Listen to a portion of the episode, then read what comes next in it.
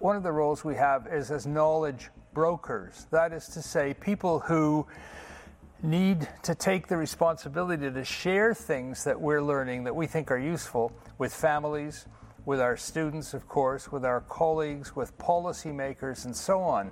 Because there are a lot of good people out there who just aren't living with the areas of child health that we live with, and so may not be up to date with the thinking and the ideas and the concepts that are important to us. Welcome to the Centre of Research Excellence in Cerebral Palsy podcast, where we give you access to experts, academics, and practitioners working in the treatment, management, and research of cerebral palsy. We record live at the Royal Children's Hospital in Melbourne, Australia. In this episode, we hear from Peter Rosenbaum, a professor in pediatrics from McMaster University in Canada, and among other things, the co founder of the CanChild Centre for Childhood Disability Research. Peter talks here about the F words in childhood disability. More on that later. But first, a major issue facing researchers. What I want to talk about today is the challenge and the opportunity associated with knowledge translation. And you know, the classic idea is that you wrote a paper, got it published, your mother and three of your friends were very impressed, and the world was now a better place. And if only it were that easy. Uh, the fact that we write papers and get them published doesn't mean that people find them, read them, understand them, and use them. And there's a whole lot of other work that needs to be done. The findings from the research then need to be put into under people's noses, into their hands, into their minds, and so on. So I'm going to tell you about some knowledge translation work that we've been doing about the F words um, and uh, really take you on a bit of a journey that I hope will be helpful to you in the work that you're doing or proposing to do.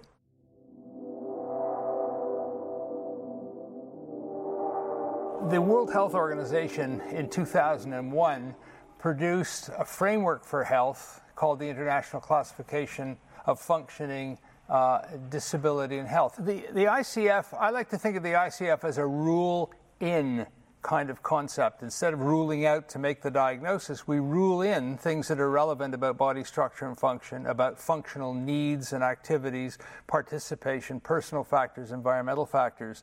And what we did then was to uh, very tongue in cheek to remind people that we're interested in fitness and function and fun and friends and family and future. Those are the F words, the acceptable F words. Um, and we then started to promote these ideas in various ways. And what, was, what has been particularly exciting is how much parents have found and responded to these ideas. So, one of the early things that happened was that I had some communication uh, with a parent in England, and she wrote to me, and I thought Uh, and she didn't try to hide anything, but I thought she was writing as a therapist about, she asked about physical therapy for a six year old with diplegic cerebral palsy, and I wrote her back and answered the question that I thought she was asking and said, You may be interested in this paper, which, is, which we've just written. And she wrote back, oh, I said, Tell me more about the child. So she wrote back and said, Well, actually, he's Alfie and he's my son. And we then got into a, a conversation which has uh, developed into a quite a good re- working relationship with us. Well, one of the things that she did immediately was take the F words and create what she called an F words agreement. For those without immediate internet access, the F words agreement is like a written request where Alfie tells everyone around him the F words as they apply to him. For example, function. I want to do stuff and it doesn't matter if I don't do it the same as everybody else and my personal favorite, fun, whatever floats my boat. And the F Words Agreement is a little statement uh, that she created uh, that says, My name is, in her case, her son's name is Alfie, and she talks about Alfie, so I'm not giving away any secrets. Um, I am so and so many years old. And then she puts down uh, for each of the F words what his current goals are. And it's really quite fascinating because her idea was that this would introduce Alfie and his life to the people working with him. So that's one example of an adaptation that we'd never thought about that she immediately started using and allowed us to use. The F Words paper, authored by Peter with Dr. Jan Willem Gorter, was popular. With 6,400 downloads, a number of citations, and prominent therapeutic use, the F Words approach was gaining traction. Still, though, a commitment to knowledge translation was paramount. If we think about the literature, most of us read the literature. Um, sometimes. If we're researchers, we probably read the literature more often. If we have a complicated case, we go to the literature to see what people are writing about that particular situation, the best treatment, the best uh, uh, ideas for understanding it, and so on. But I like to think of the literature increasingly as the raw material for researchers. So much of what's written these days is so dense is so difficult. I'm, I'm one of the editors of developmental medicine, and I actually speak English. Uh, and many of the papers that are submitted are English, and I have trouble understanding at least a third of them because they are so dense with respect to what they've done, to the technologies that are being used, to the uh, complex statistical analyses, and so on. And I'm only saying that be- with respect to the fact that if we expect each other and our colleagues and so on to read the literature, we need to make it accessible, which means we either have to write in plain language, which seems to be difficult for many of us, or we have to take the key ideas and make them accessible in other ways. And uh, so at CanChild, we've had a major interest in knowledge translation for a long time. And knowledge translation is called knowledge mobilization, knowledge activation, various, there's various jargon, of course, for these things. But the way in which we think about it is the creation, synthesis, and dissemination of research evidence in a user friendly and accessible way that is relevant in our case and meaningful for youth, families, and healthcare providers. I'm going to say more about this in a minute because I think this is a very important aspect of what we do. Again, an example from this building is the way in which uh, Professor Graham and his colleagues. Some quick decoding. This building means the Royal Children's Hospital. Professor Kerr Graham, orthopedic surgeon. Took the gross motor function classification word pictures and translated them into some very clear, very nice, very accept- accessible drawings. Bill Reid drew these pictures, and they're used all over the world. And if you Google GMFCS, up come these Melbourne Children's Hospital, Murdoch Research Institute pictures of something that was published in a journal article but became accessible in part because of these kinds of pictures. So that's a really nice example of knowledge translation. Those pictures also on our website, crecp.org.au. A PhD student working with Peter is pushing the envelope with knowledge translation. Peter sees the success of a three minute video on the F words as epitomizing the benefits of good knowledge translation. That video has now been viewed 2,000 times. What she did was to encourage uh, people in our community to look at it and evaluate it. And the evaluation was extremely positive. The first 137 people evaluated it. Um, about half those people had not heard of the F words before. So this wasn't simply people uh, and hadn't heard of the ICF before. These weren't just people coming along for the ride because they knew about it. Most of them, almost 90%, said they would share the video, 93% said they were interested to learn more, and 98% either extremely liked or liked the ideas. We had a couple of people that were upset with the implication of the original F word and wrote that F word to tell us what they thought of us, which we thought was pretty funny. Um, and the video is still up, and if you go to the CanChild website, you can see it. And again, it's just a very simple introduction of these ideas. So the point about that part of the story is if you have new ideas, you can potentially translate them into accessible materials very easily.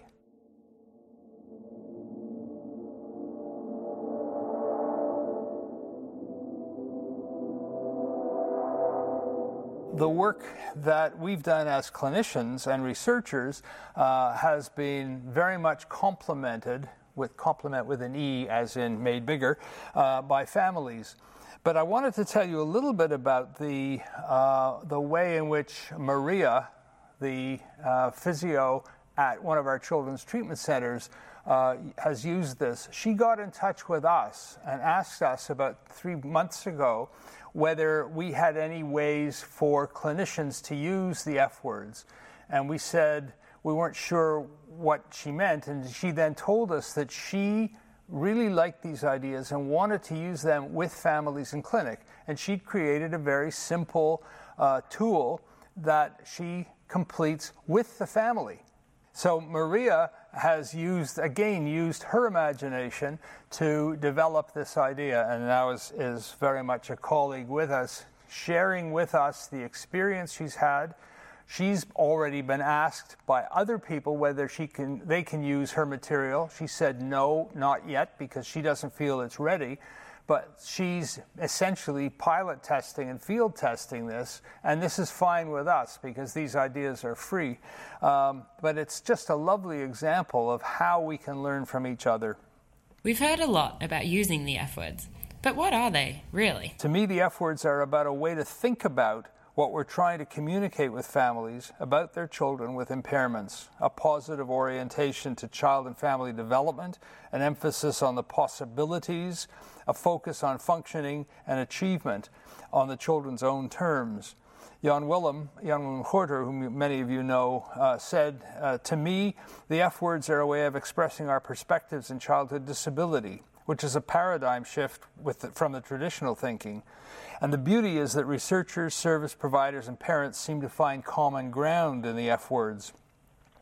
And he said, I think this can be a starting place for everyone to do anything, including advocacy, knowledge creation, and so on, in the end to drive change in practice. And I will just add in a comment here about uh, a question that's often asked to us is, yeah, that's all fine, but what about the policymakers?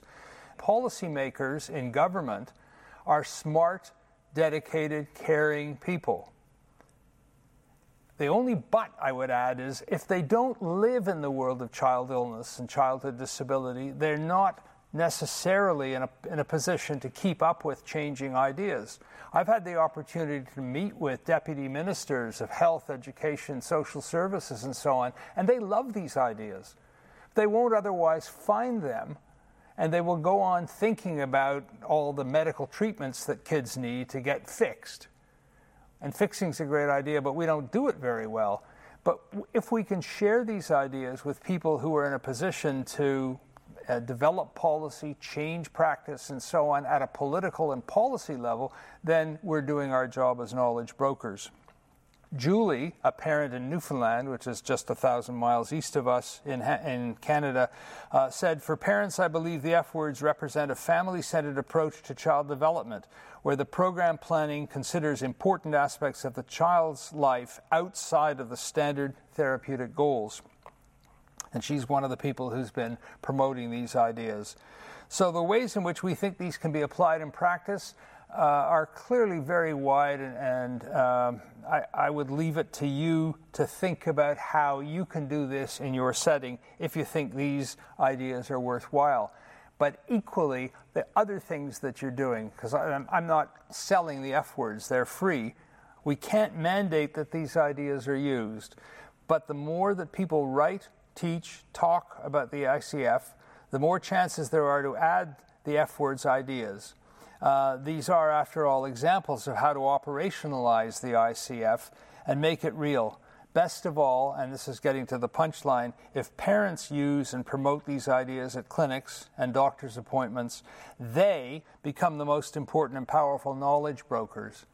And I have for a long time felt that the better we can do in communicating what we understand about kids and their health to families in plain language, the more likely we are to see the system change. When parents come in with the latest ideas, they challenge us, hopefully good naturedly, to uh, use those ideas and to figure out whether those ideas are applicable to their child. So I see parents as a potentially very important knowledge broker force uh, in our work.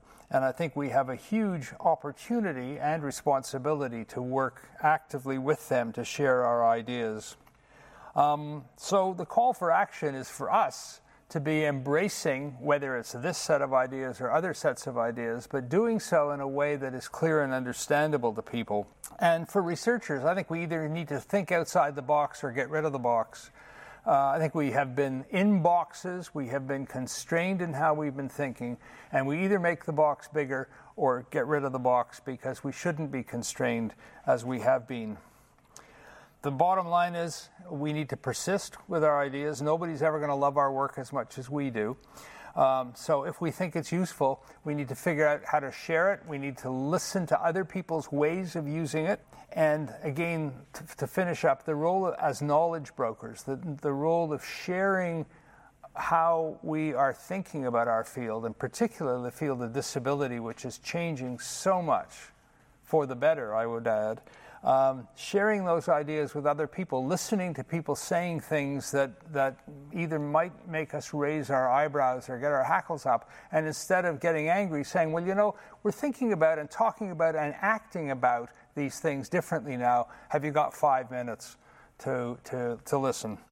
That was Professor Peter Rosenbaum talking about knowledge translation and the F words in childhood disability. Learn more about Peter's work and find links from this episode at our website, crecp.org.au. Thank you for listening to the Centre of Research Excellence in Cerebral Palsy podcast. To access all our past episodes and to make sure you don't miss an episode going forward, make sure you subscribe to this podcast using your favourite podcast app.